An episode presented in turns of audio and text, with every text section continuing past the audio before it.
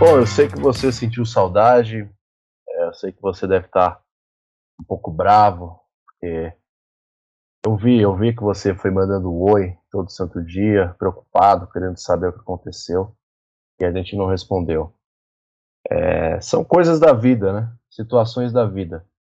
Trabalho, dinheiro, criminalidade, futebol, bebida, religião. Tudo isso daí está amarrado e contribuiu para o atraso do, do Resenha Histórica. Então, em nome de toda a trupe de cruzadores medievais, nossas mais sinceras desculpas. E dito isso, sejam todos e todas muito bem-vindos a mais um episódio do Resenha Histórica. É, nesse mês de novembro de 2021, conhecido como quarto semestre de 2020.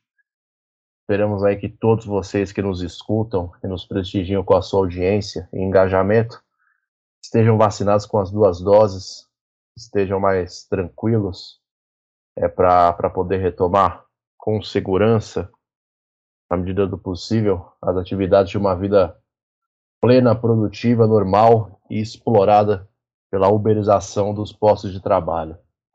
Tá certo, pessoal? É com essa mensagem de otimismo, desejando um feliz 2022 que começamos esse episódio do Resenha Histórica. E como vocês devem ter visto aí no título, hoje a gente vai dar aquela moral para um dos nossos aqui mais do que merecido. Né? É, hoje a gente vai entrevistar, sabatinar é, a maloqueira da Marina Celestino, fundadora do Juventus da Moca, é, rolezeira do skate, reabilitada de ocorrências de violência doméstica, que agora está aqui é, nesse começo de noite de domingo, amigo preguiçoso já a partir desse horário, para estar tá conversando conosco aqui sobre a dissertação de mestrado dela, que ficou bem bacana. A gente vai ter a oportunidade aqui de conhecer mais a fundo como é que foi esse trabalho feito por ela durante pouco mais aí de dois anos e meio de grandíssimo esforço. Mas antes de passar a palavra para nossa já conhecida convidada, vamos passar a palavra para o resto da mesa que está aqui com a gente, né? Então, primeiro deles, o mestre, o refutador da caverna de Platão, Gustavo Cerqueira. Gustavo, boa noite, bem-vindo. É uma honra contar com você. Boa noite a todos, boa noite à grande Marina, minha parceira. Boa noite ao Lucas. Muito obrigado. Sempre é uma maravilha estar de volta ao resenha. Espero estar de volta várias e várias vezes, né? E é uma honra falar sobre né, o trabalho da nossa querida nobre mestre Marina. Muito obrigado a todos.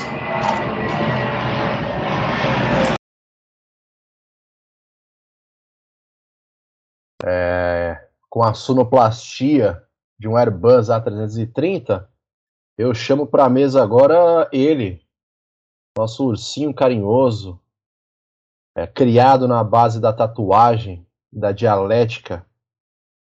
Lucas Fontoura, Lucas, é uma honra revê-lo aqui no nosso setup de gravação. Seja bem-vindo. Salve, salve, galera do Resenha. Bora aí para mais uma conversa, a primeira de muitas aí que a gente vai apresentar as nossas respectivas pesquisas, né? Prazer começar falando aí da pesquisa da Marina nossa integrante maravilhosa. E lembrando que nesse lindo dia 7 de novembro faltam apenas 419 dias para o fim do governo Bolsonaro. Muito, né? Muito. Uma coisa que celebrar que na panela de milho de pipoca, somente um milho virou uma pipoca. Acho que devia ter saído no dia 2 de governo, mas tudo bem, é uma opinião pessoal minha. É, agora sim, agora sim, passar a palavra para mestre Jedi, fundadora da Zona Leste, Marina Celestino. Marina, bem-vindo, bem-vinda, né, mestra. É, estamos preparados para perguntar e sermos banhados com tamanho conhecimento sobre a sua divina pesquisa. Legal voltar com você aqui mais uma vez. Salve, salve, equipe, grupo, né? Mais que uma empresa, uma família, é o Resenha Histórica, né? e salve, salve, você ouvinte, resenher, que com muito carinho, eu espero, ou na base do ódio, né? Está aqui ouvindo esse episódio e entendendo um pouco né, da minha pesquisa e futuramente das pesquisas dos nossos integrantes, né? Sempre muito bom ter esse espaço para viabilizar o conhecimento científico. Então, bora, bora, que hoje o chicote vai estralar literalmente pela calamidade do pecado, hein? Que chique, hein? Que frase. Que frase. É, então, para a gente começar aqui, só para situar todo mundo, a Marina defendeu a dissertação dela neste ano de 2021 e o título que ela escolheu para o trabalho foi A Regra, Norma e Modelo da Escravidão no Brasil Colonial, pela visão do jesuíta Jorge Bense, abraçando aí os anos de 1681 até 1707. Mas antes de a gente entrar propriamente em cima do texto, é uma pergunta que se faz necessária, Mar, e é a seguinte: por que, que você virou historiadora? Qual que é a sua capivara historiográfica? Cara, eu virei historiadora por causa do History Channel, né, velho? assim, é uma, é uma parada que eu tenho desde criança, mano, e eu acho que eu acho que o, uma atividade na minha vida que me trouxe muito para a história e mais essa área de pesquisa especificamente foi a capoeira. Eu fiz capoeira por alguns anos na minha infância, né? E aí o mestre nas rodas, ele achava muito importante contar a história da capoeira, né? Ela como uma luta de defesa e uma ação de resistência. Então, tinha os treinos, né, a fundamentação, a técnica para aprender, mas tinha um dia específico que a gente sentava em roda e o mestre contava as histórias, né? A partir disso, também na escola, evidentemente, né, eu tinha aí um, uma facilidade e também um fascínio de conhecer culturas diferentes, épocas diferentes, né? E, e isso para mim foi muito importante, né, cara? Depois eu me deslumbrei com History, né? E na época o History era um pouco diferente do que é hoje como canal, né? Na época tinha vários documentários, tinham coisas bem interessantes, não só coisas de alienígenas, né? e nem peças de antiquário. Mas era uma parada que trabalhava várias questões de Império Romano. Não vou problematizar a questão da narrativa do, do History, né? Mas foi algo que me despertou interesse. Posteriormente, na adolescência, como todo historiador, o inconformismo com os padrões da sociedade. Né? A gente quer entender as nossas origens, quer entender a nossa cidade, quer entender a história do nosso país. E aí, nessas inconformidades da minha rebeldia de, de jovem, eu resolvi entrar para a história. Resolvi entrar para a história mais na pegada, bem, sou bacharel, não sou de licenciatura, então, evidentemente, que eu me interessava para o setor da pesquisa, para o setor é, de, de pesquisa acadêmica, né, da, da produção também de conhecimento, no caso, produção de, de documentários, de você estar tá investigando fontes históricas, arqueologia, egiptologia, era algo que também é, me despertava bastante interesse. Então, eu entrei para a história para ter contato com esse universo, né? Só que é aquilo, né? Quando a gente entra na faculdade, a gente tem esse, essa, esse mundo mágico da história cultural, né? E antiga. E quando a gente entra na faculdade, a gente tem contato com tantas outras coisas e acaba se afastando do das ilusões, né? Porque a história, parça, a história é bem contada, é a história que você fica na bed, né, velho? Então é um momento pé no chão que você tem ali e tapa na cara. Então resolvi é, virar historiadora justamente por conta disso, né? E até o meu temperamento garante uma boa análise histórica da BED e do full rage da nossa, do nosso posicionamento político e crítico. Então, caro ouvinte, concluímos que Marina se tornou historiadora para dar tapa na cara dos outros, bibliograficamente. Pegar o Jorge Bence e dar na cara de monarquista safado. É, continuando aqui, gente.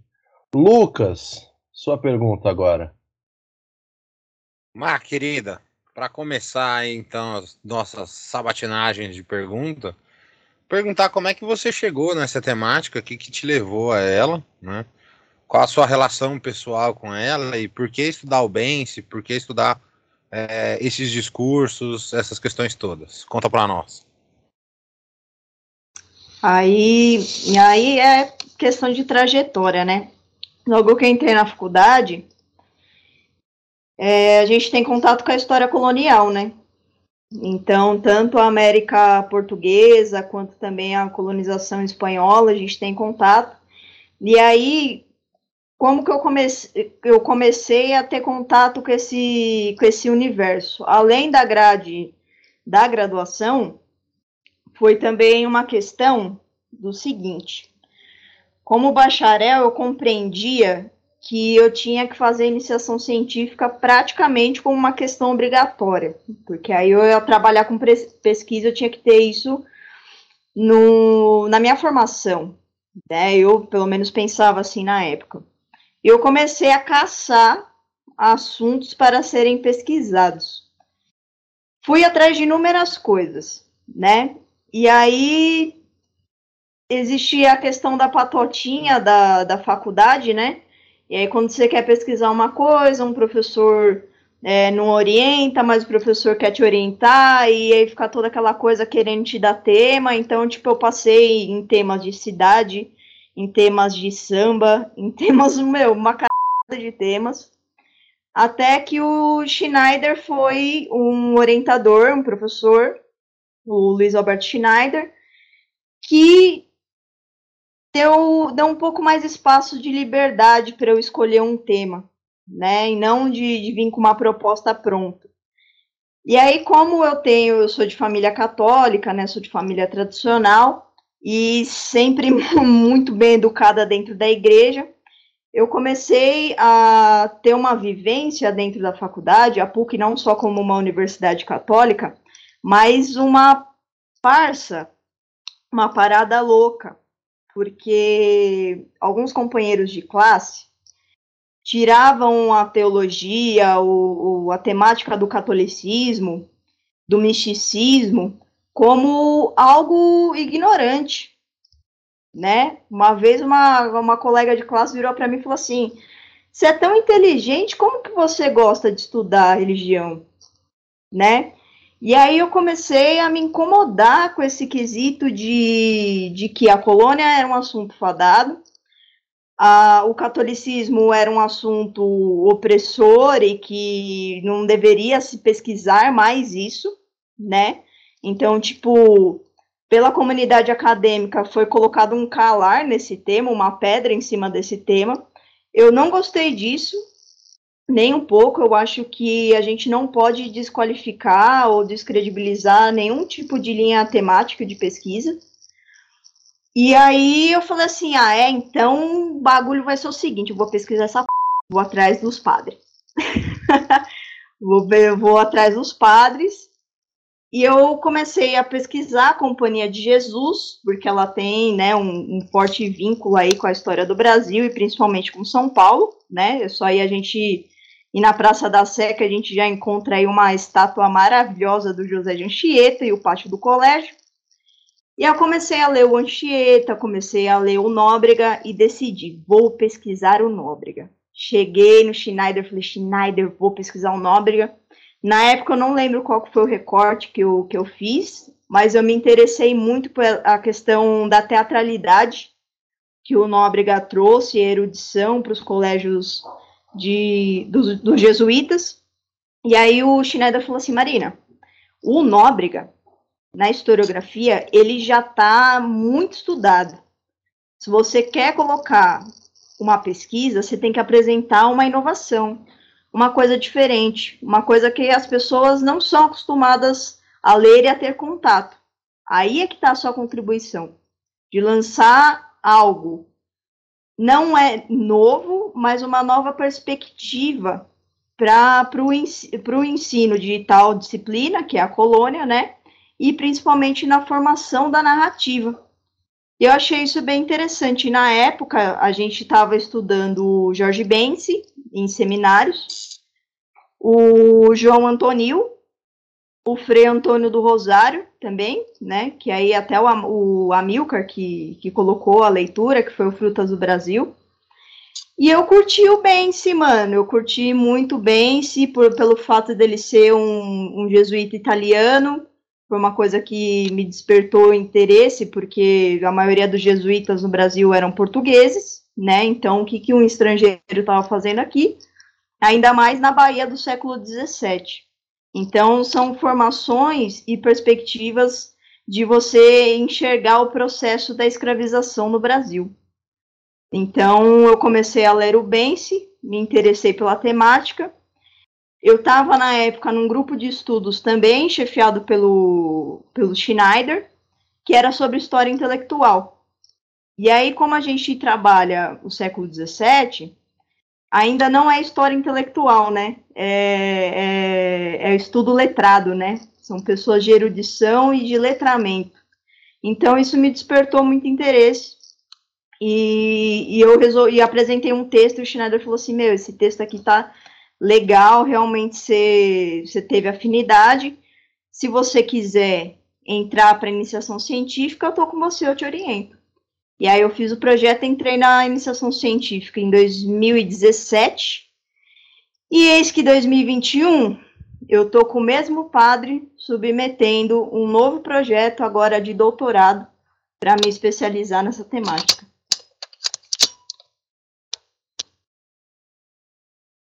Excelente, excelente. Levou firme e forte aquela ideia de que Deus é fiel. É, agora quem é? Gustavo Cerqueira.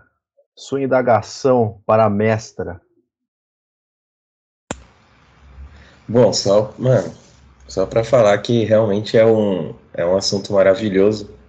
E é muito bom trabalhar, a gente pensar em trabalhar um assunto assim, quando você também pensa em sobre patrimônio, né? Que você pega as pessoas olhando aquele patrimônio e também como, como que é o desenrolar da história daquele patrimônio, como que ele nasceu, como que ele foi fundado, como ele foi construído, quem construiu, né? Então essas indagações vão fazendo essas novas pesquisas que realmente é, é mesmo que você queira trabalhar com um assunto que todo mundo que todo mundo já estudou, você sempre tem uma perspectiva nova, né? Isso que é o, o ótimo também de você pensar no, em história, né? Bom, é, dito isso, a pergunta que vos falo é onde está a sua importância para entender o desenrolar dessas empresas coloniais, né? Que aí foram se formando durante o antigo regime. Como, como você nos traz essa, esse conhecimento? Essa importância. Essa colocação, Cerqueira, que você fez agora sobre o patrimônio, isso é, é bem interessante, porque o patrimônio é uma imagem que compõe a paisagem da cidade, né? E aquilo dá uma mensagem para a gente, né? Quando a gente olha para um, um monumento, a gente é leitor daquela mensagem, né? E por vezes surge inúmeros debates sobre as figuras opressoras que a gente tem na cidade de São Paulo, né? E isso é muito importante, porque os jesuítas, eles foram dos, nossa, um dos maiores agentes históricos de formação de mentalidade, de deixar registros, de moldar o pensamento da sociedade. Né? E foi, foi aí que eu entrei. Eu entrei até na pesquisa para estudar o parâmetro da educação da elite letrada. Como que a elite baiana, no século XVII, ela desenvolveu a erudição dela. E aí através dos jesuítas, né? Então, essa, esse projeto de educação para as elites é uma elite que está posicionada numa hierarquia de cima para baixo que vai moldar as questões sociais no Brasil e principalmente a forma de pensar, né? conforme a pesquisa foi rolando, eu fui é, desviando do caminho da educação para o caminho da persuasão, né? E aí, respondendo a sua pergunta de, das contribuições, né? Eu acho que a primeira contribuição que a gente tem para falar em relação da Companhia de Jesus e o estudo da, da temática deles é porque existe racismo no Brasil.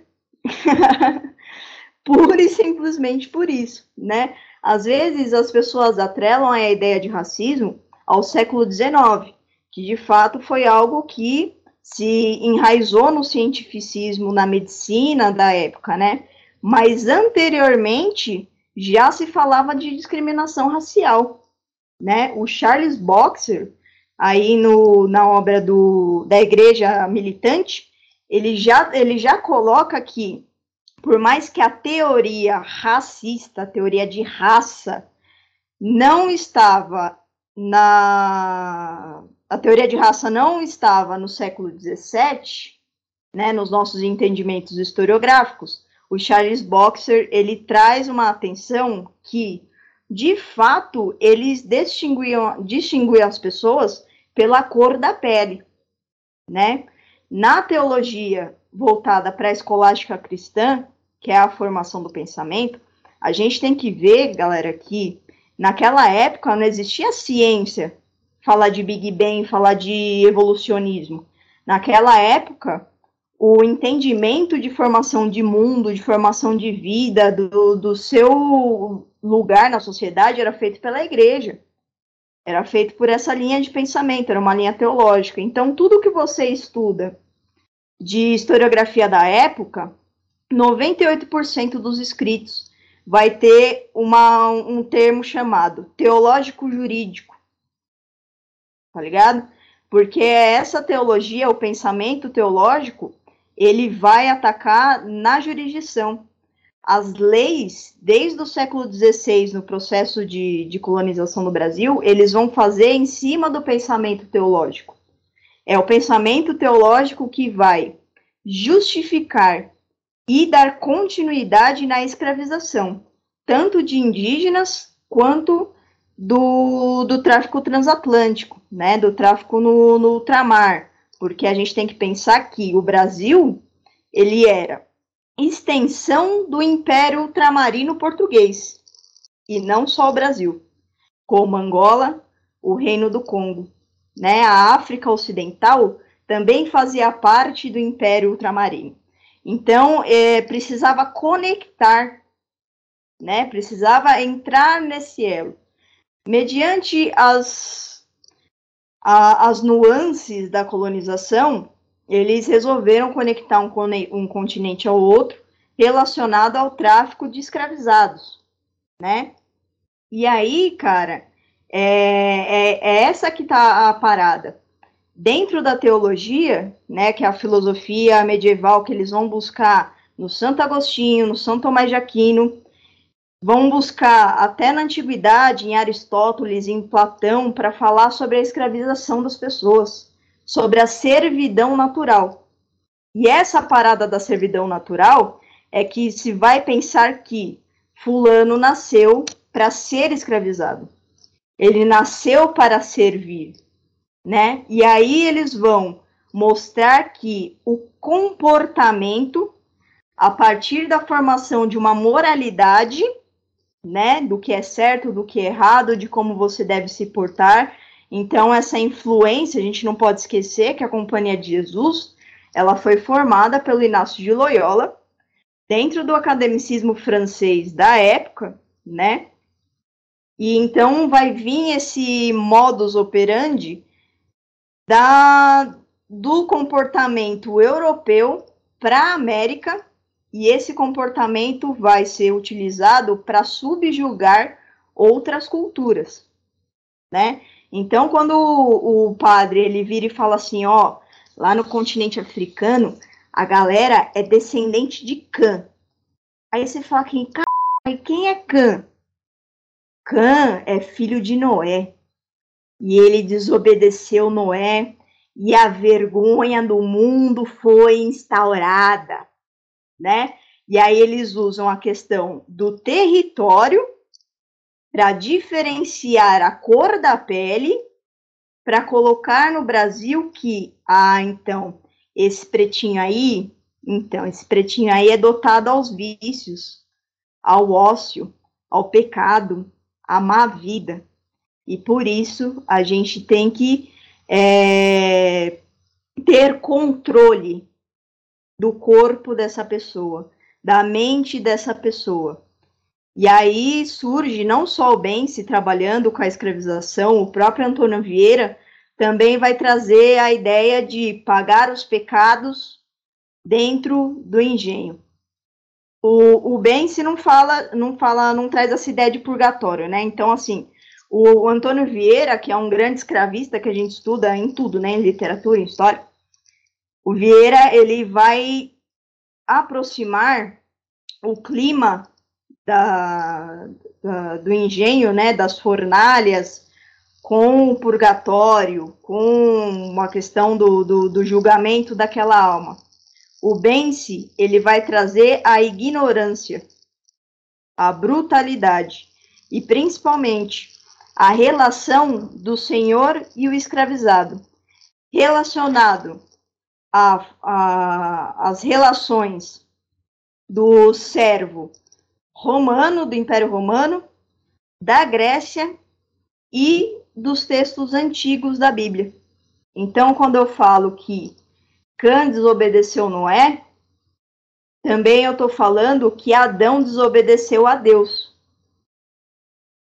Quando ele come o fruto proibido, e aí surge o pequeno, o, o primeiro pecado, né? Que é o Adão e Eva, eles ficam, né, é, com vergonha de ter desobedecido a Deus, eles perdem a herança do, do trono de Deus, eles caem em pecado e por isso eles têm que se cobrir, né? Cobrir as suas vergonhas. E aí todo mundo nasce, porque aí na, na época, né, voltando, o criacionismo que estava estralando, né?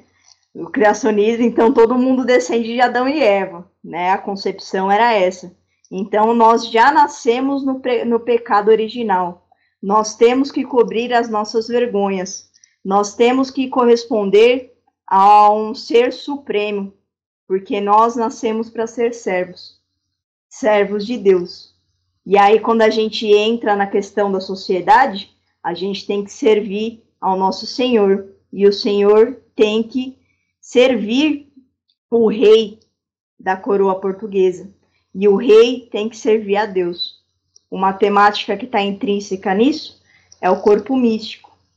O corpo místico é a compreensão de que o rei de Portugal é a representação divina na Terra e ele é a cabeça do império, assim como Deus é maquinista do mundo. Então, todo o resto do corpo né? Porque para o corpo funcionar, sua cabeça tem que estar tá ok, né? Suas cognições, todo o seu movimento é o corpo, é, o é o, a cabeça que manda, é o cérebro que manda. Então, todos os nossos membros do corpo são camadas da hierarquia da nossa sociedade. Ou seja, o corpo é súdito da cabeça. Consequentemente, o império, a extensão do império Brasil, América Portuguesa e África Ocidental é parte constituinte dessa desse corpo que corresponde à cabeça. Sacou? A biologia? Sacou aí a história de Frankenstein que a Marina contou? Pesado, né? Bom demais também. E é uma brisa, é, é uma brisa muito louca, né? Que assim é uma parada é, é, é, muito é um mundo muito diferente. É, filosofia pura para explicar o mundo. Mas é mas isso na época fazia total sentido. Diferente da Terra plana. É... deixa eu ver quem é agora. Lucas Lucas Fontoura. Lucas Fontoura retorna nesse bloco aqui para perguntar para nossa querida Marina. Marininha bora lá já que você tá filosófica, explica para nós aí o que, que é um sermão e por que, que você acabou optando por esse tipo de texto como fonte, né? Por que utilizar aí, então, os sermões? Conta para nós. O sermão, ele é um gênero discursivo, né, em questões técnicas. Porém, o sermão dentro da igreja, ele existe até hoje, né? Que é quando se lê o evangelho na missa e o padre explica na homilia, né, qual que é o sentido daquela leitura. E o sermão é isso, né? O sermão ele parte da de uma leitura bíblica, né? E aí começa a explicação que vai relacionar a mensagem do texto bíblico, do texto divino, com os dias atuais. E até hoje funciona, não no mesmo modo, porém, a metodologia é muito semelhante. Como que eu parei no sermão? Parça, o bagulho é o seguinte: século XVII, o sermão ele foi muito utilizado não só pelos jesuítas, mas como todas as outras ordens mendicantes, que é o caso dos beneditinos, que é o caso dos carmelitas, o caso dos franciscanos também, né? E aí, o que, que eu parei para pensar? Tá, a galera tá formando mentalidade, esses padres estão formando a mentalidade das pessoas para controlar a sociedade, para estabelecer a ordem, para estabelecer a moralidade, o que é certo, o que é errado, né, para colocar ali as pessoas como súditos do rei de Portugal e também súditos da Câmara, né, da administração da colônia. Então, o sermão, ele é muito mais do que você só falar para as pessoas, as pessoas ouvirem. O sermão é um mecanismo de disciplina, o sermão é um mecanismo de controle social, né? Então, quando chega esse, esse século XVII, ainda mais esse recorte de 1681, é uma Bahia que é um pós-invasão holandesa. Então, eles têm que retomar as pessoas para corresponder a Portugal, principalmente aí na, na região do, de Pernambuco, né, que foi, que foi invadida, Recife. E, cara, a primeira pergunta que eu fiz foi a seguinte. Firmeza. O padre vai lá, ele fala as coisas que ele tem que falar, mas por que que as pessoas ouvem isso? Por que que as pessoas acreditam nisso?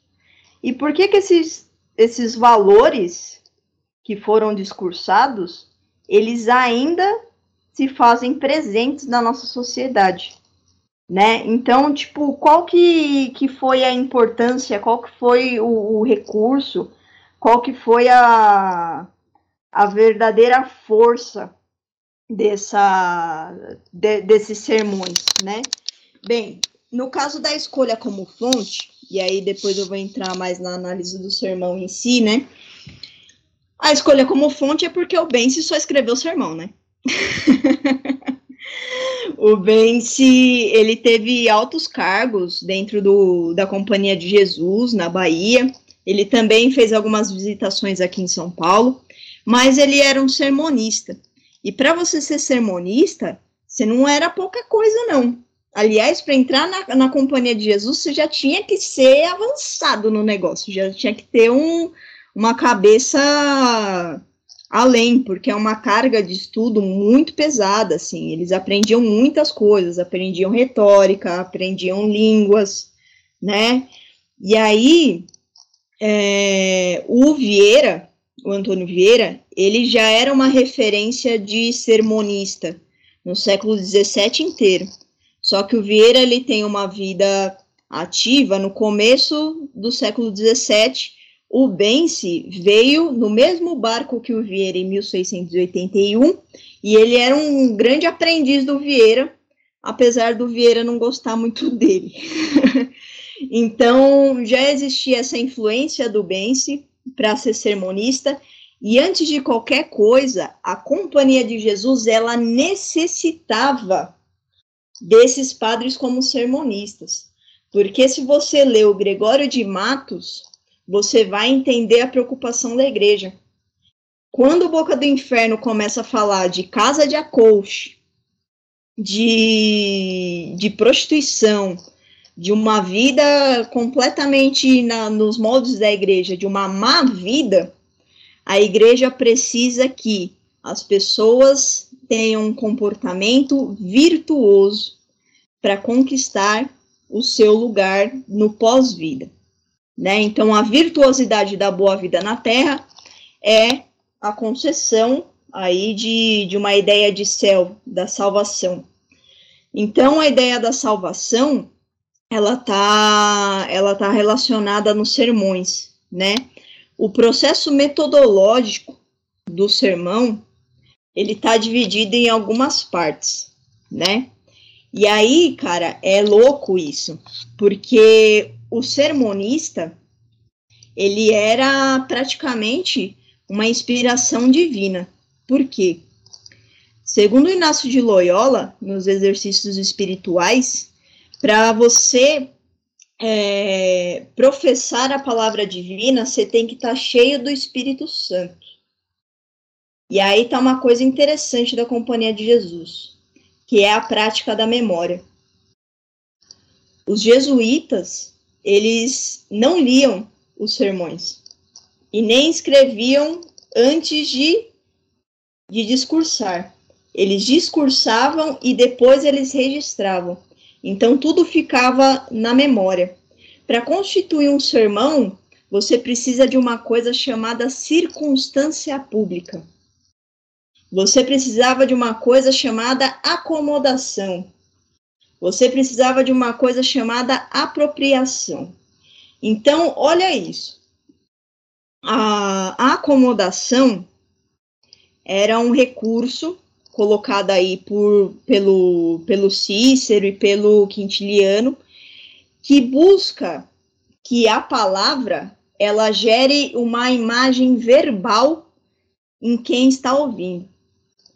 Manja aquele processo de persuasão quando você conversa com uma pessoa, aí a pessoa fala coisas que te geram prazer, que você fala assim, nossa, mano, essa pessoa é muito crânio, ou tipo, eu tenho as minhas convicções de vida tem tudo a ver com essa pessoa. Então, a parada da, da acomodação, ela, ela vai gerar uma identidade, que é a aproximação. O sermonista, para se aproximar do, do seu público, ele tinha essa questão da apropriação. Ele se apropriava das realidades sociais, por mais estratificada que seja a sociedade baiana, usava a acomodação para gerar um recurso de imagem verbal e começar a persuadir as pessoas, os ouvintes. E aí a palavra ela tem que ser perfeita porque a palavra ela age por três potências psíquicas: o intelecto, a memória e a vontade, né? E aí ele vai usar analogia para se aproximar dessas pessoas, vai formar um lugar comum que essas pessoas convivem, né? E aí vai usar a acomodação para orientar esses ouvintes, né? Então a acomodação, ela é um grande finale, ela é o ponto que vai consumar a comunicação na, na oratória, né? Vai ser o, o recurso que vai trabalhar o universo cultural de todas as, aquelas, de todas as pessoas e vai fazer com que cada pessoa recepcione e se mobilize. E aí é uma mobilização voltada pelo nosso pelo nosso lado sensitivo das nossas emoções e pela cognição, que é o ponto da moralidade, do que é certo ou errado. Então, esse mix de recursos retóricos vão colocar regra, regras de performance. Essas regras de performance são transmitidas para esse público e aí, uma parada interessante. Quando a gente fala do registro do discurso e da circunstância pública, que eu já vou explicar o que é circunstância pública, a gente sabe que a taxa de, a taxa de analfabetismo do Brasil, até o começo do século XX, ela é altíssima. É muito recente o, o a, vamos colocar bem entre aspas, a democratização do ensino do Brasil. Então, imagina no século XVII quantas pessoas sabiam ler e quem sabia ler. Então, o registro textual ele é direcionado diretamente às elites letradas, né? E aí um ponto interessante. Quando um sermonista prega, a circunstância pública é o quê? Trechos em latim, que é uma Bíblia. O, o Lutero, vamos pensar que o Lutero, ele acabou de, de traduzir as Bíblias. E aí a Igreja Católica, ela como detentora do conhecimento Master Blaster, é, tem uma erudição das letras latinas. O latim também é ensinado no Colégio da Bahia e nos demais colégios da Companhia de Jesus no Brasil. Então, o deputado que está lá na Câmara, o escrivão, os famosos homens bons que a gente aprende na escola, que são os senhores de engenhos, que são os, os políticos, eles entendem as línguas, as letras latinas, né? Eles entendem o latim. E aí, quando você se depara no discurso, o sermonista traduzindo o que ele acabou de falar para o latim, então ele está falando com uma pessoa que não tem essa intelectualidade, que não tem esse letramento. Então ele precisa, é o que eu falei do universo cultural, ele precisa transitar entre os dois universos culturais. Tanto que alguns sermões que foram pregados em igrejas estritamente elitistas não têm a tradução para o português. Eles fazem a, a, frase bíblica em latim e ponto final, né? Então, isso faz parte da tradição da Companhia de Jesus, né? E um outro recurso que eles utilizavam também era a questão da humildade aparente, né? De tipo, olha, eu não sou nada nesse mundo. Quem é é Deus, né? Mas, amiguinho, o que você está fazendo é pecaminoso. Isso que você está fazendo de ficar bebendo, de sair com prostitutas, né? com pessoas, eles chamavam de gente baixa, né? Pessoas com vadias, com gente baixa, essas coisas é, assolam os valores morais.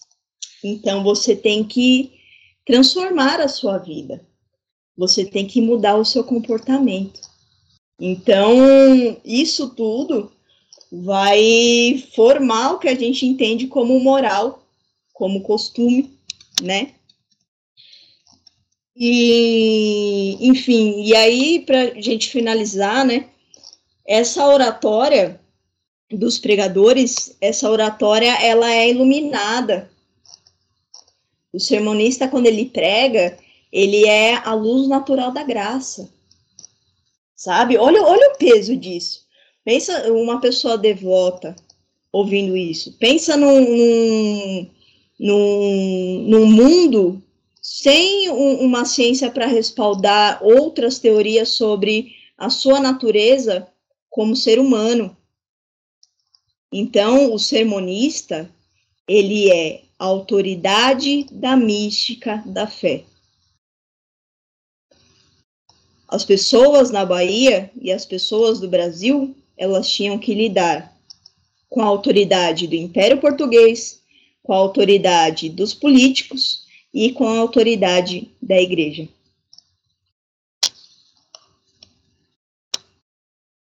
Excelente, excelente. Ainda, ainda indo nessa direção da autoridade da igreja, Marina, de como ela tinha total influência no, no, no arbítrio das pessoas e na, na condução do mundo, é, qual que era, entrando né, agora um pouco mais específico, qual que era essa relação, como que a igreja exercia isso? É, na hora que precisava diferenciar o tema escravidão, escravismo, entre indígenas e negros. Como que ela trabalhava essa questão, como que dentro do sermão e do discurso essa questão foi sendo, foi sendo moldada no começo ali no 16 e posteriormente no século seguintes isso vai mudando também. Ora, ora, se não é a lógica do capital, né? Nos assombrando por aqui. Bem, entra, isso entra no motivo pelo qual é, eles pararam do Brasil, né? Por que, que essa galera vai fazer missão no Brasil? Por que, que essa galera tá tão interessada em estabelecer uma hierarquia, né? Eu tô falando muito de poder aqui, de vigilância, de ordem, de moralidade. Mas para a Companhia de Jesus aconteceu o seguinte, um problemão para eles. Eu citei o Lutero, né? O Lutero, quando ele vem com a reforma protestante, nossa, mano, ele dá uma paulada na Igreja Católica gigantesca, com as 95, é, 95 teses, né? Com as 95 teses dele. E aí começa a abalar. Pensa, o surgimento do Estado Nacional da burguesia crescendo, a igreja perdendo fiéis, perdendo o dinheiro, porque a gente sabe que desde a Idade Média a igreja vem forte com essa questão de poder e dinheiro, o Papa sendo primo do rei de não sei da onde e por aí vai. E aí começa essas ordens medicantes, que é o movimento da Contra-Reforma. Então junta, é, estou aqui generalizando e falando de grosso modo, junta uma galera de, de padres, de sacerdotes, de várias ordens religiosas, e eles começam a explorar pelo mundo. Né? E a Companhia de Jesus fez isso. Da mesma forma que a Companhia de Jesus chegou no Brasil, chegou no Vietnã, chegou em Camboja, chegou na Ásia, chegou na China, né? Só que o sucesso da missão se deu no Brasil também. Então essa galera estava aqui para combater a reforma protestante também. A gente não pode esquecer disso em nenhum momento, né? E aí, cara, o que que acontece? Quando a gente fala da colonização no século XVI, a gente vê muitos escritos indígenas, da escravização indígena, dos regimentos, de, de toda essa ideia. Só que aí, parça, rola a particularidade da colonização, das relações entre as tribos, né? E aí, São Paulo é uma capitania que não dá tão certo quanto deu na Bahia. Por quê? Por conta do produto a ser exportado, o produto a ser vendido.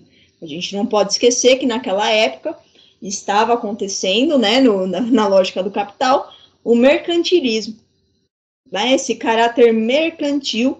Então, eles precisavam de um produto para o capital privado, né, da empresa colônia, para ser exportado. Outro Outra característica que conversa com o Brasil da atualidade, né? O Brasil tem aí na, na sua história de 500 anos ser um grande exportador de produtos, né?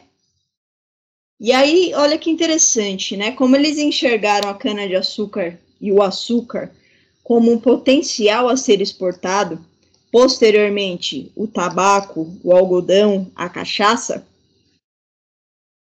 é a Bahia que vai dar certo nos engenhos. É esse Nordeste açucareiro que vai dar certo nos engenhos. Então, o recôncavo baiano vai ser um lugar cheio de engenhos, e um dos maiores engenhos, que é o Sergipe do, do Conde, foi uma propriedade jesuítica, né? Aí, no quesito da escravização, em um dado momento, existe uma, um dos argumentos, né, é que as tribos indígenas, nas suas diversas culturas, eu não vou entrar muito nesse assunto porque também nem é o recorte da minha, da minha pesquisa, e é uma situação bem delicada para falar, né? É, eles tinham conhecimento geográfico do Brasil, né? E aí se tinha a ideia de que, tipo, ó, se a gente ficar escravizando indígena, a missão não vai dar certo, não vai dar para mudar a mente dessas pessoas. Então, eu vou trazer pessoas de outro continente que não conhece o clima, que não conhece o território, que não conhece a língua, que na cabeça deles, né? A gente tem o Palmares aí para falar que não, né? Mas na cabeça deles não teria como escapar da vigilância do império, né? E também eles têm a, a, a justificativa, isso daí eu acho muito interessante. A missão no continente africano, ela não é uma missão de sucesso. Porque da mesma forma que eles estavam pro, tendo problemas de colonizar os indígenas daqui, eles tinham problema de colonizar as tribos africanas, né? Então eles se valiam da, da guerra justa para submeter, né, e, e, fazer compra desses escravizados e trazer para o Brasil. E aí a igreja falava o quê? Que a mão invisível de Deus vinha através do Atlântico nessa travessia, é, já era o processo de conversão dos pecados dessas pessoas. Uh, amém. E aí, nesse novo continente, elas teriam uma nova vida. Né? Adam Smith agindo aí por meios inexplicáveis, né, Lucas? Grande Adão Smith, hein? Amigaço. Com certeza. Cara, isso tá no livro do Alan Castro, no, no Tratado Transatlântico. O, não, é o trato. Não, desculpa, é o Trato dos Viventes. Aí fala do tráfico transatlântico, e aí é justamente desse período. Então, você falar de escravizar uma, uma força de trabalho é, de matriz africana, você está falando de sustentar e dar continuidade ao processo do, cap, do capital privado. Teve uma época que foi proibido escravizar indígenas no Brasil. E aí isso foi uma grande discussão, principalmente para a província de São Paulo. Porque em São Paulo não tinha engenho. São Paulo não, não recebia o contingente de escravizados africanos. E aí como que é desenvolver a economia de São Paulo? Né? Então eles sempre ficavam mandando cartinhas para a administração da colônia para liberar a escravização de indígenas. O próprio Vieira em um dado momento, foi contra a escravização de indígenas. Enfim, no caso do Bense, aí para falar desse, dessa questão do capital privado, a obra que eu analiso se chama Economia Cristã dos Senhores no Governo dos Escravos. Olha que interessante. Quando a gente fala governo dos escravos, ele traz uma dualidade de sentido. Do governo dos escravos, no sentido de que sem escravizados, não existe o controle. Não existe governo. O nosso governo, aí quando eu falo nosso, é tipo os brancos, os brancos escravizadores. O nosso governo se dá pela existência deles. É a forma de governar do mundo, de você governar pessoas submetidas. E principalmente, governar a miséria. Quando se fala economia cristã, é que, se, é que não se desassocia a economia money, dinheiro, din-din, cash, do cristianismo. É o próprio padre, ele traz essa, essa, essa, essa leitura, né? E aí, quando eu falo na minha dissertação de regra, nome e modelo, Regra, norma e modelo é o apelido que o Jorge Ben se dá para a economia cristã do governo dos senhores. Porque aí ele vai abordar o seguinte tema. Olha, gente, ele vai virar para os senhores de engenho, ele vai falar assim, galera, é o seguinte, o bagulho tá muito doido, Palmares existe, Palmares é uma ameaça, para a eficiência da colonização e da catequização, da cristianização. E o problema está todo em vocês. Vocês batem demais, vocês governam miseráveis. E essas pessoas, elas têm que ter um mínimo. Elas têm que ter alimento, elas têm que ter vestimenta, elas têm que ter educação moral e educação religiosa. Na cabeça do Bense, a, o desprezo a falta de exercício cristão dos senhores de engenho causava as fugas dos, dos escravizados dos engenhos, né? E aí, em nenhum momento, gente, a gente não pode em nenhum momento confundir a ideia do Bense, supondo que ele se importava com os escravizados.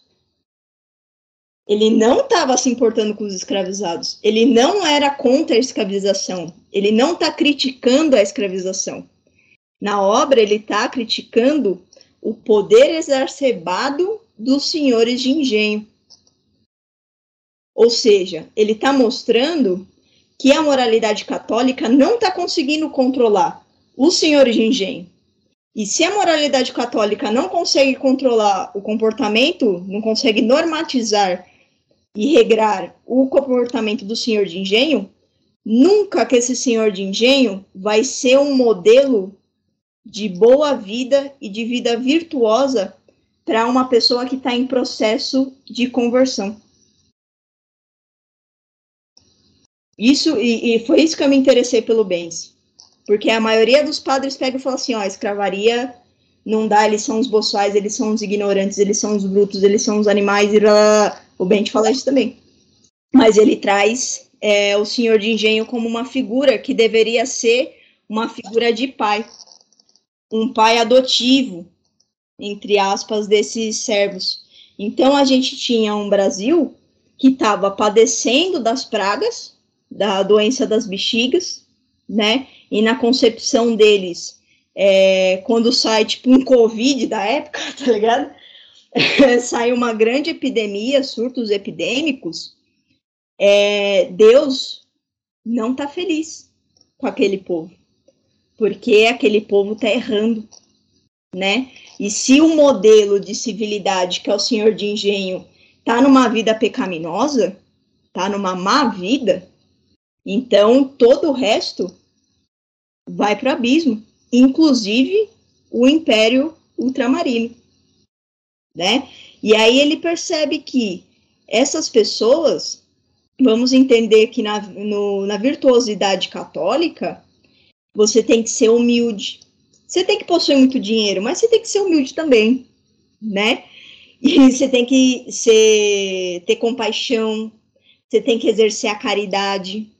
E que caridade é essa que existe? Pessoas passando fome, morrendo de fome, pessoas que andam despidas porque não têm vestimentas, sabe? Então, assim, como que você compra um contingente de pessoas para trabalhar para você e você não tem condição de manter? Esse é o ponto, um dos pontos do Bense. Então, o Bense, ele é um do, dos padres que traz a questão da miséria, de você mostrar de como você deve governar miseráveis, porque o escravizado não estava nem no quesito de pobres. Isso é isso é louco. É, e é exatamente né, nessa questão que você pega que a gente vê assim que a, a, a, era uma, um tipo de indústria né, produtiva né, que era a escravidão, e, e, e, esse pensamento ele traz aquela questão de que essa indústria ela tem que ser mantida de uma forma, né, em que a igreja tem o poder, né, não só que a igreja tem o poder, mas ela é a única capaz, né, de manter a ordem nessa produção, de manter a produção ativa, até porque como você falou, essa produção ela é interessantíssima para o senhor de engenho, é interessantíssima também para a coroa, né? Então a produção, né, quando a gente é até ruim falar dessa forma, mas a produção dessas pessoas é, era passada não só, né, a gente pode falar, claro, pelo rei, mas até mesmo pela igreja, né, que considerava eles produtos, né, mas mesmo eles sendo produtos, eles também têm que ter uma, uma, uma moral, né, algo do tipo. Então é interessante a gente trazer essa, é, esse lado, né? Esse lado de pensar, porque senão você não consegue pensar em, em estrutura, tá ligado? Você não consegue pensar até mesmo na escravidão hoje em dia dessa forma. Né? Então é nesses pequenos assim detalhes, não só detalhes é claro, mas entender tudo como uma estrutura, né? Uma e o que acontece hoje é uma consequência total dessa estrutura que foi criada há muitos anos, né? E ela foi se atualizando com o tempo. Até hoje a gente pode ver também um pouco dessa moral também. Até mesmo se a gente pensar hoje na classe média que tem mais a moral, né, é, católica e tudo mais. Bom, é, dito isso, aí que eu venho com a minha pergunta, como que você trabalhou metodologicamente essas fontes, né, é claro, e com quem dialoga na bibliografia? Como é dialogado, né, como esse trabalho tem toda essa, essa conversa, né, com a sua bibliografia? Eu dialoguei com o Espírito Santo, Gustavo.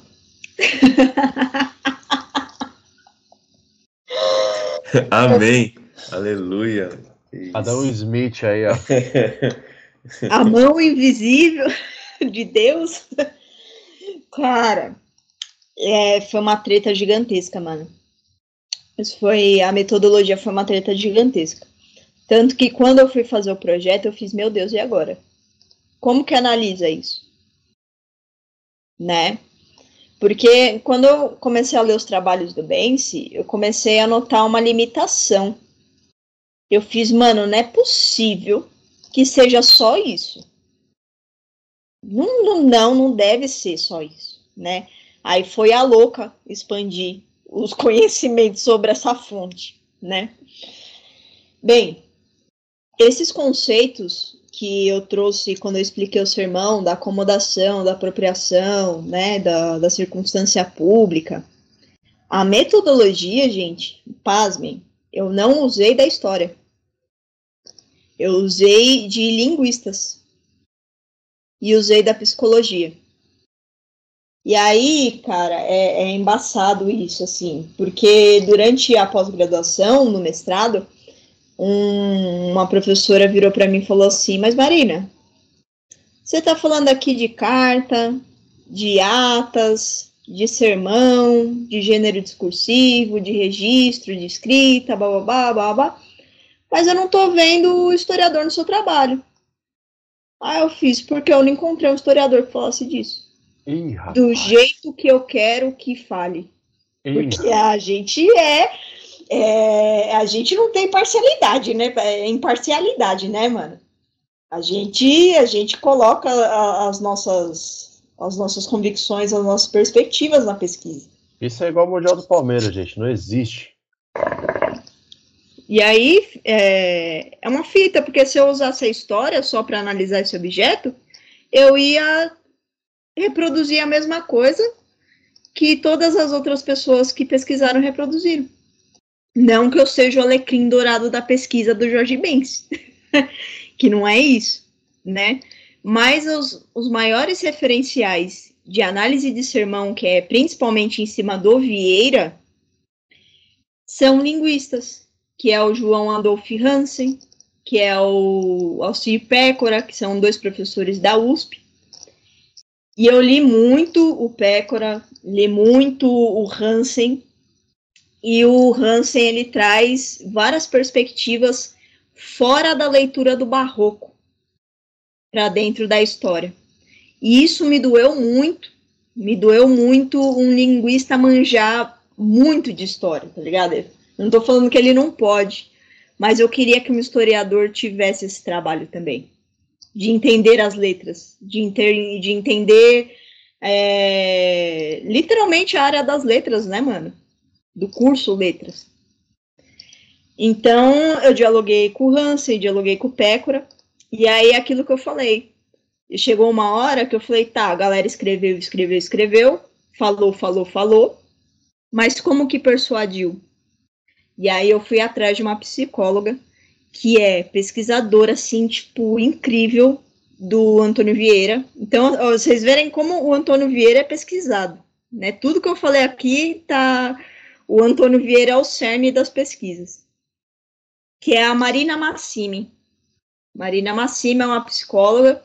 Eu não, não me lembro se a formação dela é na USP, mas eu sei que ela é professora da USP.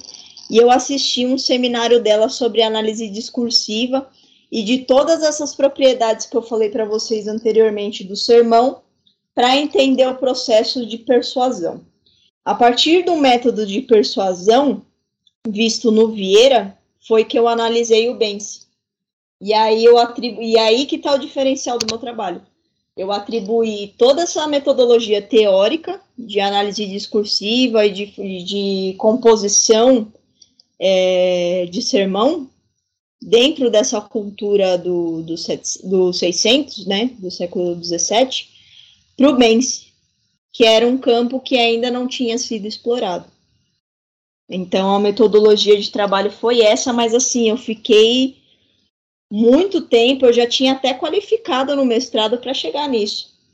Né? Para quem aí não, não sabe é, esse processo de, de qualificação em defesa, Gente, mestrado ele dura aí dois anos, a qualificação você faz seis meses antes de defender. Então, tipo, seis meses antes que eu cheguei na verdadeira metodologia do meu trabalho. Porque antes eu estava completamente perdida, porque eu me sentia burra para um para analisar uma, uma fonte de um grau de erudição absurdo. Marina, então bora lá para a pergunta sobre a dona da igreja, né? a igreja ela costuma se aproveitar aí de uma série de circunstâncias, de uma série de domínios, né? A igreja aí ela é dominadora, né, do conhecimento durante muito tempo. É, a gente, você mesmo colocou aqui, né, do Santo Agostinho, todo, todos os outros doutores ali da igreja. Eu queria saber da igreja se ela se aproveitou desse lucro dessa produção do açúcar, como é que foi isso, como isso aparece na sua pesquisa. Então, Lucas, essa questão do, né, como eu comentei, né, o açúcar ele foi escolhido como produto do, cap, do capital privado. Mas a gente tem que pensar que no processo do açúcar, e aí uma fonte muito enriquecedora sobre esse processo de açúcar, de época que não é o Bense, mas é um amiguinho do Bense, o Antônio, que escreve, né? A obra Cultura e Opulência do Brasil por Suas Drogas e Minas, publicada em 1711. Ela vai trazer o processo do engenho e o Antônio vai constatar que dentro do engenho existe o açúcar, açúcar, açúcar branquinho, aquele que a gente adoça o nosso cafezinho, né? Tem o açúcar mascavo, tem a rapadura, tem a, a cachaça, né? E aí a cachaça eles descobriram dentro do processo de engenho, né? Não sei se as pessoas sabem, mas a guarapa, eles descartavam a garapa para o gado beber, né? Para não ser desperdiçado. E aí um belo dia eles notaram que as vaquinhas estavam tudo muito louca e eles perceberam que eles produziam uma bebida alcoólica, né? Aí, novamente, a grosso modo falando, né? A gente tem que perceber uma coisinha, que na época havia uma crise da moeda. Não existia a moeda cédula como a gente trabalha com dinheiro hoje, né? Eles compravam as pessoas, os escravizados, à base de uma medição chamada arroba. Inclusive, o nosso presidente da República um dia fez uma piada extremamente racista quando falou assim: ah, aquele lá custa quantas arrobas? Quantas arrobas pesam? Porque a arroba, que era em torno de 14 a 15 quilos mais ou menos, era um modo de medição e como moeda de pagamento, né? Uma coisa que muita gente não sabe é que a nossa farinha de mandioca, nos escritos como farinha de pau, era um produto vendido, vendido não, né? Era uma moeda de troca, né, nos portos do, do Congo e de Angola, de muito interesse das pessoas daquela localidade, né? Então, muitas vezes se vendia escravizados, almejando aí uns vários arrobas de, de, de farinha de mandioca. A cachaça também, quando o açúcar entrou em crise, né, no final, inclusive a, a era do Bense, esse final do século do século 17, é um período de crise do açúcar, que aí vai impactar os senhores engenho e vai gerar uma outra forma de não vou, não vou falar empresários, mas uma, uma nova forma de enriquecimento. Um engenho, né, no Recôncavo, ele era muito grande. Então, o senhor de engenho, ele era um grande proprietário de terra. E existiam outras pessoas que almejavam esse cargo de senhores de, de, de engenho, mas que Ó, eu vou, eu vou usar uma analogia aqui, que é um anacronismo grande, mas para quem está ouvindo entender. Vamos dizer que a classe média da época, né, que buscava a ascensão econômica e social, né, no, no século XVII, eram as, as fazendas de as fazendas de tabaco né? Os, o, os vendedores aí de cachaça, né? A cachaça brasileira que provém do açúcar, e aí onde tá, por que, que eu tô falando tanto da cachaça, né? A cachaça chegou um momento que ela tava pau a pau e ainda se sobressaiu sobre a venda de vinho do Império Português. Portugal, na época, na, na época que o Brasil produzia cachaça e vendia cachaça, Portugal tinha até um tratado que, tipo assim, só Portugal vendia bebida alcoólica, porque o vinho português era o hype que todo mundo queria consumir. Mas, fi, cachaça do Brasil é cachaça do Brasil, em qualquer lugar. Então, a cachaça superou esse nível de vendas da, em relação ao vinho, e aí os produtores portugueses ficaram levemente incomodados com isso, né?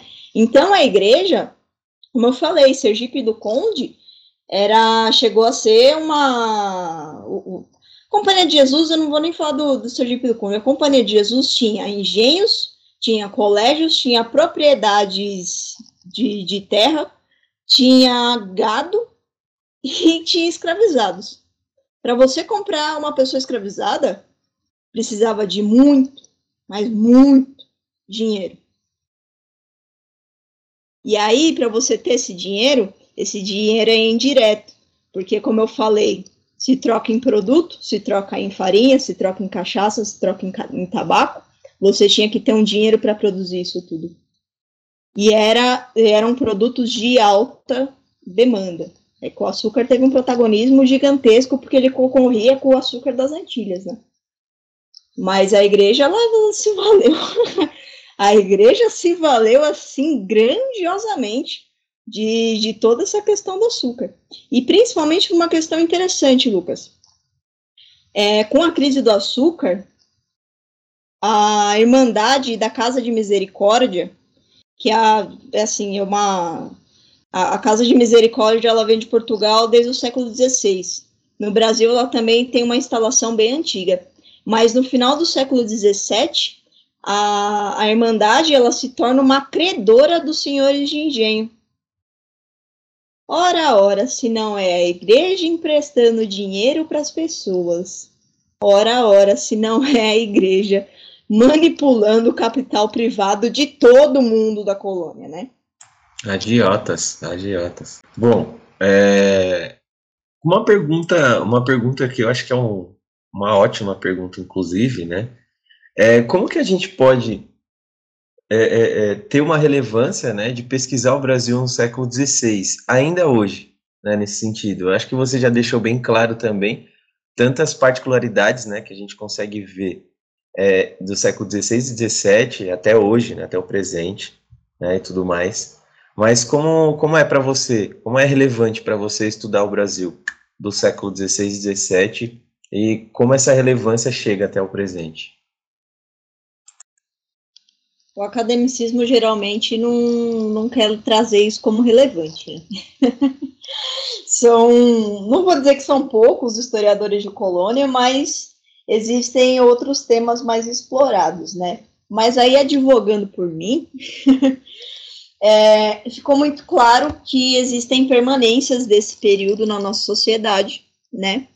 Mas eu acho que uma coisa a ser explorada, um dos motivos por é, que a gente é que a gente deve estudar eu, Marina, Marina Celestino, eu acho que a gente tem que uma obrigatoriedade de saber a história do nosso país. Eu, tá? O que o outro faz é o outro. Mas a gente não pode negar o racismo, né? Então, eu acho importante pesquisas com essas fontes históricas para se construir uma narrativa antirracista. Né? A gente está num período de estar tá fazendo levantamentos historiográficos, de estar tá com novas produções textuais, né? Porque muitas vezes, Gu, a gente, eu me deparei com isso, né? Es, é, escritos, análises dessa fonte do século XVII, essas análises publicadas na década de 50 do século XX, com parâmetros completamente racistas. Com parâmetros que ac acreditam nessa. É, sabe, que é legítimo isso. Né? Que o, o, o negro é inferior e que se não fosse, assim, de fato, se não fosse a escravização, o Brasil não seria o que é hoje. Mas é uma coisa que a gente tem que assumir, porque é um problema social, é um problema econômico que a gente tem, e é um problema político. Né? Quantos coletivos existem? E eles existem por resistir a uma, uma polícia truculenta, a políticas de marginalização, de exclusão social. Cara, isso tudo tá na formação da mentalidade, ó, lá atrás, da mão invisível de Deus que passa no Atlântico convertendo essas pessoas, sabe? Porque é, quando a gente fala essa mão invisível que converte esses escravizados, a gente está colocando essas pessoas como rendidas a um regime político.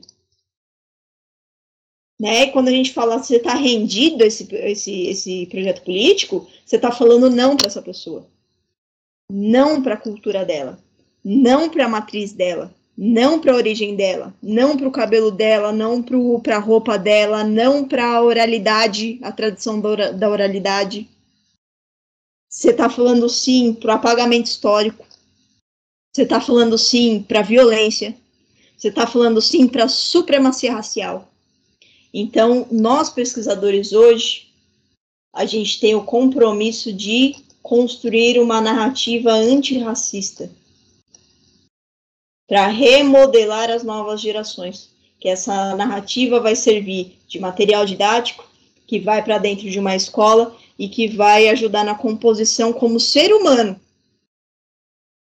Um auxílio educacional para a formação intelectual de pessoas que tenham um consenso de sociedade, de respeito ao próximo, de compromisso com o seu próximo. De não é porque ele é preto que ele tem, uma criança tem que lanchar fora da sala de aula ou lanchar excluída no recreio, no recreio, tem que ficar de fora das discussões, né? Então, assim, é uma coisa com magnitude.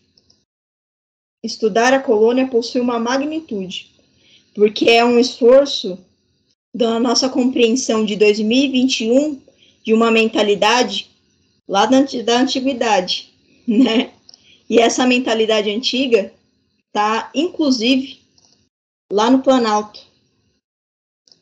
tá no presidente da República, tá no governo do estado.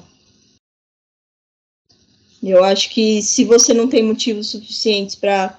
Se isso tudo que eu falei não é motivo suficiente, talvez a, a, você compactue com com o outro lado né? E não é esse esse futuro que nós educadores queremos construir, né? Muito bem dito, muito bem dito pela Marina.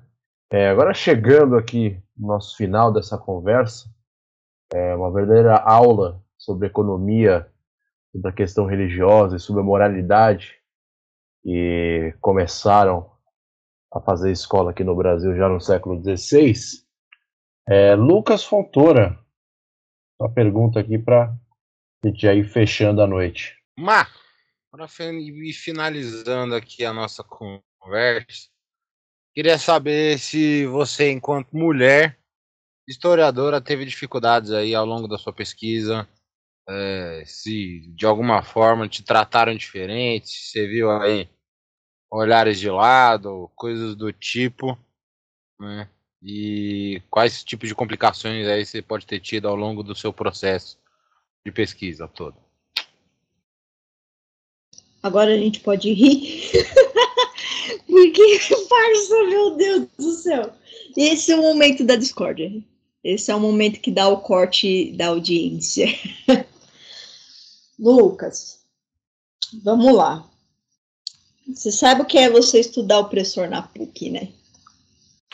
É, a pergunta também é muito por conta né, do fato de que você está estudando um tema da igreja, né? E a igreja ela vai ter uma visão um pouco separatista, né?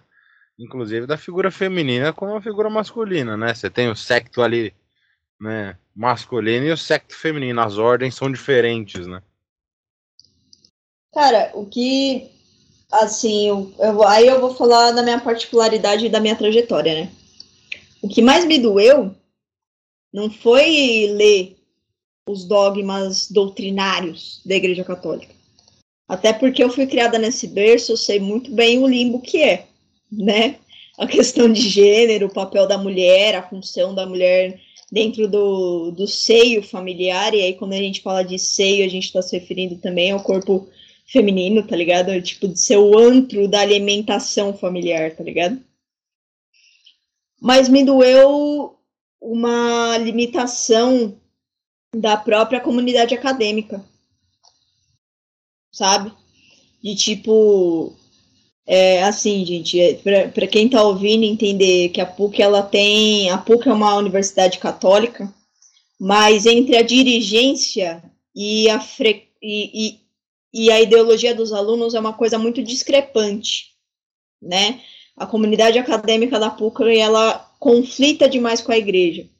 E aí eu não estou defendendo a igreja e não estou defendendo a PUC. Eu estou falando o que eu vivi, né? Quando eu entrei com o tema de opressor, para estudar uma fonte opressora, para entender um opressor, a comunidade acadêmica que é tão vinculada a pesquisas de fascismo, nazismo, totalitarismo, repressão e, enfim, todas essas questões, elas começaram já, tanto parte dos professores do corpo docente, a não validar minha pesquisa, tá ligado? De tipo, ah, ah, Marina, mas isso daí já foi muito pesquisado, a gente não tem que pesquisar mais. Ah, isso daí, você não vai para frente com esse tema? Não tem mais o que pesquisar com esse tema. Seu, o seu trabalho não tem problemática. Ah, porque você vai estudar igreja católica. Pô, igreja católica? Mas você é tão inteligente. Você vai estudar igreja católica. Sabe? Então chegou no momento que eu pensei até em desistir. Teve uma vez que eu apresentei isso na pós, eu apresentei meu trabalho e me chamaram de racista. Sabe? E aí me chamaram de racista no meio da apresentação. Entendeu? Respeito à manifestação e à leitura que a pessoa fez. Só que se eu fosse um homem, Lucas, aquela pessoa não teria levantado e apontado o dedo para mim assim. Mas eu tenho certeza disso. E eu tenho certeza porque eu vi um monte de discurso racista dentro da PUC e ninguém se levantou para manifestar. E aí, por coincidência, ninguém se manifestou quando era um homem, e aí se manifestou quando era uma mulher? Parça, se eu errei, eu peço desculpas, entendeu? Tanto que na hora eu pedi desculpas, é, reconheci uma falta de sensibilidade na minha fala, certo? E aí eu tô aprendendo. Quando a gente entra no mestrado, numa pós-graduação, não é porque a gente está acima da, das verdades de uma pessoa que faz a graduação. A gente está aprendendo. A gente entra numa pós-graduação para aprender. A gente começa uma pesquisa para aprender. A gente corrige o nosso trabalho aprendendo. E a gente entra num doutorado, num pós-doutorado para aprender e continua aprendendo. Isso é uma base filosófica de quantas linhas de. quantas escolas de filosofia, né? Que é o aprender. E aí, cara, é, eu, fui, eu fui percebendo essas questões de gênero como mulher dentro desses embates, né? E, e, e cara, é, é, eu não vou falar que ah, porque a sociedade é muito violenta com a mulher, não sei o quê. É, mano. E a maioria da minha bibliografia são homens que escrevem. Ó, quando eu falei da minha metodologia, eu citei três professores. Só uma era mulher. E se olhar no meu trabalho, tanto o próprio padre que eu estudo não, é, não é uma mulher, né? É um homem. é um homem que fala de corpos femininos, de vestes femininas, de funções sociais da mulher. E aí da mulher relacionada à vadiagem, à prostituição. E a mulher dentro da casa, a mulher virtuosa, né? A mulher que se assemelha a Maria, a mãe piedosa do lar. Sabe? E aí a gente também, aí tem um, um outro lado, até para não, não alongar muito essa história, durante a pesquisa, a gente consegue as bolsas, né? Bolsa CAPES, bolsa CNPq, e aí começa, tipo, mas como que você conseguiu a bolsa? Mas como que você conseguiu a orientação do Schneider? Tudo insinuando que eu estava dando para secretário de bolsa, dando para professor, dando para coordenador, de curso, né? E isso vem da própria comunidade acadêmica, dos próprios alunos que estão lutando por militância, que estão lutando por, pelo próprio feminismo, insinuando que eu usei meu corpo em vez do meu intelecto para chegar onde eu cheguei. E eu cheguei com iniciação científica, com mestrado, com bolsa CAPES, com bolsa CNPq. Estou entrando agora no doutorado e nunca dei para ninguém, parça. Nunca dei para ninguém. Nem usei a sedução como um recurso de conseguir as coisas. Eu cheguei pela minha capacidade. Então, o que mata, Lucas, é isso. Tudo que a mulher faz, chega alguém e pergunta: deu para quem? Bom, acho que isso daqui é era a parte para dar risada, né? É, não se preocupa que, que agora... Gabriel, rapidinho te cortando, quando entrei pro resenha, o pessoal falou assim, deu para quem? Quem Pô, do resenha aqui? que você deu? Até aqui? Ah, lógico, né, Gabriel? Até aqui, pô. Não, viraram para mim falaram assim, ah, com tanta mulher na graduação para estudar, para escolher, escolheram logo você? Eu fiz, oxi! Ai, gente. Lá, até aqui, até aqui. É, se essa foi a parte para rir, eu vou, vou, fazer uma pergunta mais, mais tranquila agora. É, até comentei em off aqui, que é dar uma de provocações com o finado Abu Janra e lançar a brava, que é a seguinte para você, Marina. É, o que é a vida? Pergunta tranquila. Só isso. Parça, que é a vida? A vida é uma gama de experiências ousadas que você adquire conhecimento e aprendizado e você leva para a eternidade. Eu, particularmente, acredito, não sou, não sou simpatizante do ateísmo, né?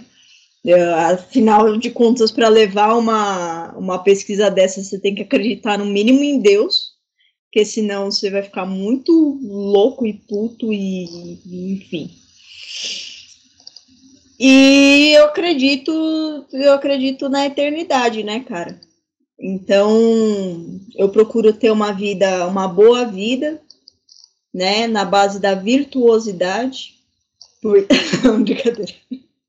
Citar o próprio Bense aqui, né? Meti o pau no Bense o episódio inteiro, eu cito o cara como fundamentalista da minha vida, né?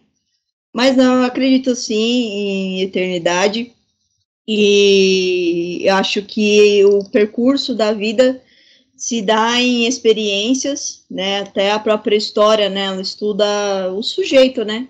estudo do ser humano e, e as suas dinâmicas aí, para quem curte o Mark Bloch, já sabe do que eu estou falando, né?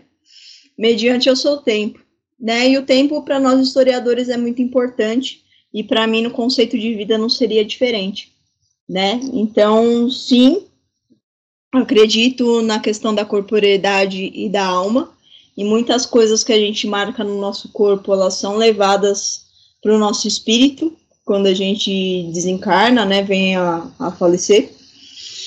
E a vida é passageira num grande estágio da eternidade do que a gente leva sobre a nossa espiritualidade e espiritualização, né, durante o nosso período de vida.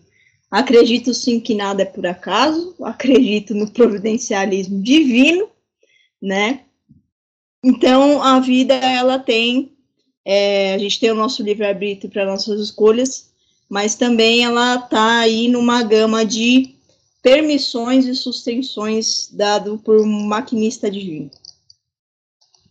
É isso. Ok. Dito isso, gente, o papo foi esse. Foi espetacular.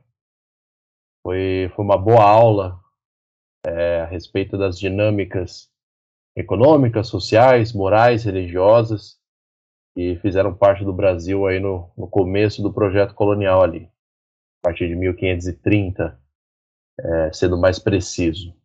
E agora, pessoal, vamos para aquela parte boa, né, aquela parte interessante, onde convidamos e propomos para vocês que nos escutam de aprofundar mais seus conhecimentos e debates historiográficos, uma série de indicações aqui, e a começar pelas minhas. As minhas hoje são um filme e uma história em quadrinhos. O filme, primeiro, se chama Desmundo, baseado num livro de mesmo nome.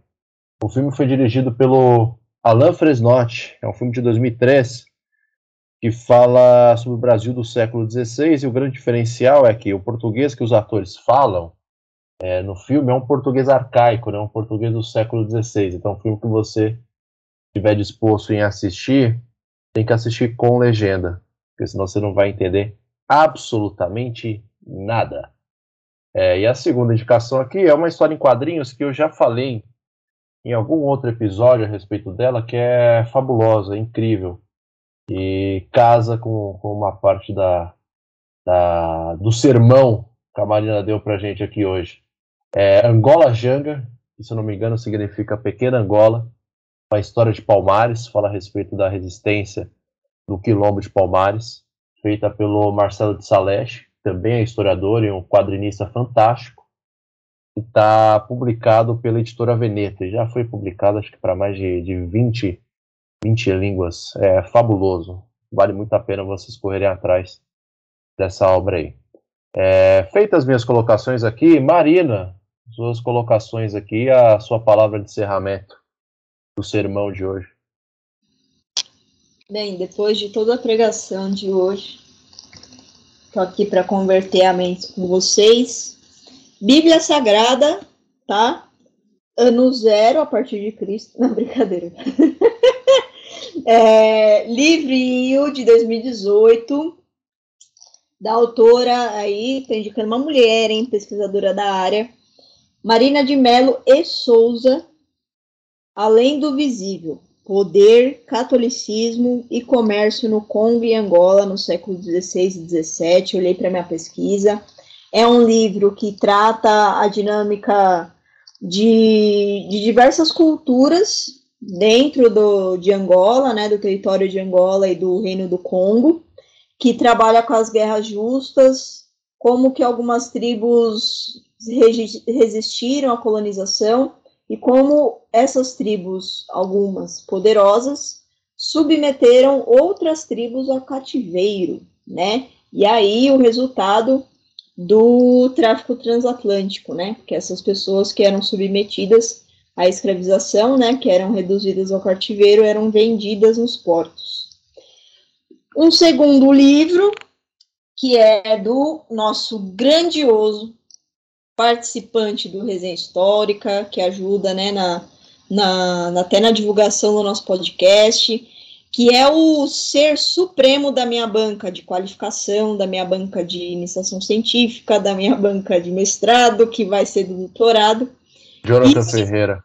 E orientador de Gabriel Simão Barros, Fernando Torres Londonho, com o livro A Outra Família, com Combinato, Igreja e Escândalo na Colônia, aí pela Editora Loyola, foi lançado em 99, né? Aí vai tratar a questão da dinâmica familiar, né? E os escândalos da igreja, que é um babado forte. E é isso, galera. Agradeço. Conste que a dona Marina citou mais o, o seu Fernando Torres Londonha no seu trabalho de mestrado que o próprio orientando. Uh, treta, treta. É, até porque eu, primeiro, não conheço esse senhor, né? E, segundo, são temáticas diferentes de pesquisa, né? Não, brincadeira, foi meu orientador sim, o professor Fernando. Um abraço para ele, inclusive, que ele escuta a gente. Grande abraço. É... Dito isso, gente, eu quero escutar agora as indicações de Gustavo Cerqueira e o Boa Noite Final. Ah, bom, não, aqui Hoje eu tenho que dar meus parabéns, cara, e assim, eu já tinha uma visão muito grande assim do da Marina, né, como historiadora, e realmente eu consegui ver que não só como uma excelente pesquisadora, ela como professora, meu amigo, ela ia fazer um trampo de professora, só não sei se ela ia conseguir ter o, né, conseguir os 45 minutos ali de aula, porque falou, falou bem e falou bonito. Né? Então, eu agradeço muito por, esse, por essa troca de conhecimento com ela, com, com, com os colegas. Né? Foi muito bom esse episódio. Gostaria, gostaria de, de estar de volta falando sobre mais Brasil, né? Brasil que, que é um, um que a gente mais precisa estudar atualmente, né? Enfim, para é, as minhas indicações eu deixo a dialética da colonização de Alfredo Bose, né, da Companhia das Letras, que é um ótimo livro para a gente entender as estruturas culturais né, da colonização, né, como ela foi né, é, é sendo né, transformada, construída, né, inclusive ele faz pontes aí muito boas entre o presente e até posso falar que ele prevê o futuro, né, se continuarmos aí com algumas estruturas coloniais, né, mas enfim, é, Outro também interessante que foi né, tão citado, Alberto Luiz Schneider, né, ele passou esse livro num seminário que foi cascudo de ver esse livro, né, de tantas, é, é, tantos números, né, que a gente vê, e aí quando, eu principalmente quando vejo números eu fico meio desesperado, mas enfim, é um contexto muito bom, tá, do livro que é o escravismo em São Paulo e em Minas Gerais. E aí temos três pessoas que participaram desse livro: Francisco Vidal de Luna, Iraci Del Nero da Costa e Albert Klein, né? São aí é, é, é uma é um, um, um, conjunto muito grande, né? Desse contexto da escravidão, né? E como ela foi uma estrutura tão econômica, né? Como foi transformada, né? Como ela foi construída economicamente né, é, usando a escravidão como esse eixo temático, certo? É isso. Minhas indicações param por aí. Excelente. É, e por último e menos importante, Lucas Fontoura. Tudo isso daí é amor, que eu tô sabendo. Amigo da Vila Madalena. Toma vergonha nessa cara. O cara divide até as contas comigo, mano. Depois ainda vem com essas piadas. Se eu posso. Mas bom, vamos lá. Né? Nesse episódio é interessantíssimo sobre a pesquisa da nossa querida Marina, ah, que é um prazer estar sempre falando sobre o seu trabalho. É, pude acompanhar aí a qualificação, a defesa e ver todo o progresso da pesquisa da Marina. Fico muito contente. E bora levar isso para o doutorado logo, né? Mas eu não sou um grande especialista de Brasil, manjo pouco de Brasil em, em, comparação às outras questões. Mas sempre que tem que falar de Brasil, eu recorro à grande mestra maravilhosa da Emília Viotti da Costa. Então, Vou citar aqui a dona Emília Viotti da Costa, eu vou citar duas obras dela clássicas aí da editora Unesp, né, da Senzala Colônia e da Monarquia à República.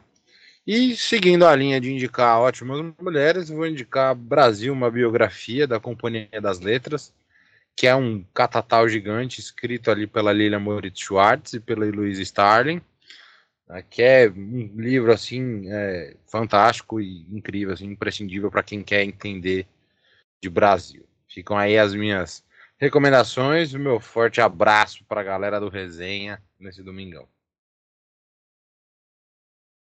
É isso, gente. As indicações foram essas no episódio, foram essas, né, no episódio de hoje. Espero que alguma delas aí tenha despertado a sua curiosidade. Agradecer mais uma vez aqui a nossa querida Marina Celestino, que hoje teve seu dia de estrela. Agradecer aqui é, o nosso querido professor Gustavo Cerqueira, o mestre Lucas Fontoura. Mandar um abraço caloroso para o Gustavo Amaral, né? Ontem, dia 6, foi aniversário dele. Mandar um abraço para ele também. Mandar um abraço para o Jonathan, nosso querido Jonathan Ferreira. É, um abraço para o Gabriel Rossini, um abraço também para o Ernesto, a voz da consciência, e para o Luciano, que está ali na geladeira congelado, esperando o momento de retornar triunfante. Tá certo? As indicações vão estar tá lá no nosso Instagram, vão estar tá também na descrição desse episódio. Você pode acompanhar o Resenha Histórica aí praticamente todos os agregadores de podcast que existem no Ocidente. Então, Cashbox, Google Podcast, Spotify é, e Apple Podcast, se eu não me engano. Ah, e também o Anchor. Estamos no Anchor, tá certo? Se quiser dar para entrar no Resenha Histórica, lamento muito, não é assim que funcionam as coisas aqui. Mas se quiser trocar uma ideia com a gente, procura lá no Instagram, arroba Resenha Histórica, ou nosso e-mail, resenhahistórica.gmail.com. Tá certo, gente? Muito obrigado pela audiência, pelo carinho de vocês. Nos encontramos no próximo episódio do Resenha Histórica. Se cuidem, usem máscara, lavem as mãos. Ainda não acabou, estamos perto mas ainda não acabou. Até a próxima e tchau.